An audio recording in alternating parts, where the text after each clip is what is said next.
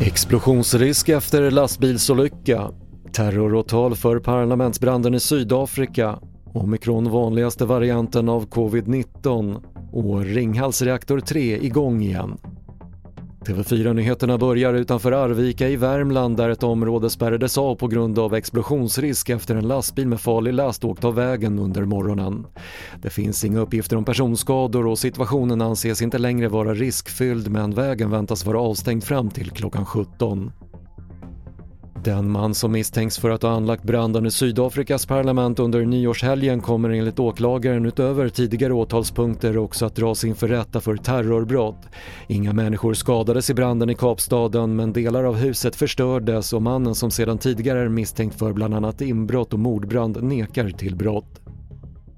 Smittspridningen av covid-19 ökar kraftigt i landet och omikron var den vanligaste varianten redan i slutet av förra året. Det visar de senaste uppgifterna från Karolinska institutet. Vi ser ju att omikron eh, tar över mer och mer.